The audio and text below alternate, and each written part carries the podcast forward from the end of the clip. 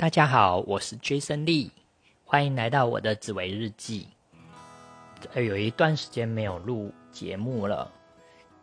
前不久，二月二十四号，俄罗斯跟乌克兰发生战争，这段时间大家都在关注这件事情。那我想，应该很多人都已经对于俄罗斯跟乌克兰的事情，应该。都被很多资讯给轰炸了，所以我就在这边不提。我们继续我们的紫微斗数，关于农历二月的概率运势分析。农历二月是癸卯月，流月的禄存会在流年的夫妻宫，流月擎羊会在流年的兄弟宫，流月的陀罗星会在流年的子女宫。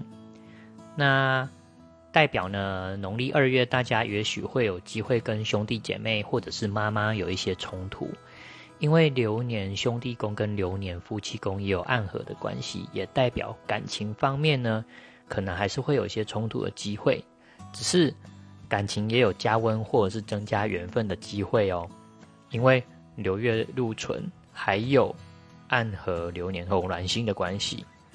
那流年子女宫代表跟家人关系、跟子女的关系、外出的关系以及财库的意思。那有流年禄存，还有流月的陀螺，代表农历二月，大家可能会跟家人或者是子女的关系多了些麻烦、烦恼，外出可能有些不顺，财库也许会有一点麻烦。但是如果要具体知道是什么事情发生，还是必须要看。各自的命盘才能够判定。农历二月的天干是癸，破军化禄，巨门化权，太阴化科，贪婪化忌，和流年的天梁化禄，紫微化权，左辅化科，武曲化忌来搭配着看。在不知道大家的星耀是摆放在哪个宫位的前提之下呢？今年大家都会觉得缺钱，这是一个流年的运势的关系哦。那流农历的二月，人们的想法会比较多，欲望也会比较多，在行为举止方面，尤其在讲话方面，会想要讲赢别人，想要别人都听你说，听你的这样，同时也会比较爱美，会想要打扮的漂漂亮亮的。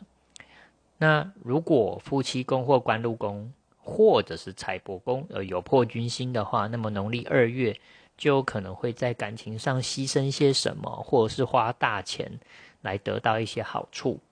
那以上都只是初步概率的运势分析。如果要明确知道到底是怎么样的话，还是得克制化的判断跟分析。那基本上还有个重要的观念，就是只要流年没有的，流月就算有也会很小。比如身体如果出问题，只要是流年负极线没事。那六月就算看起来有事，也都是小事，那所以不用担心。以上就是今天的分享，农历二月的概率运势分析。See you next time，拜拜。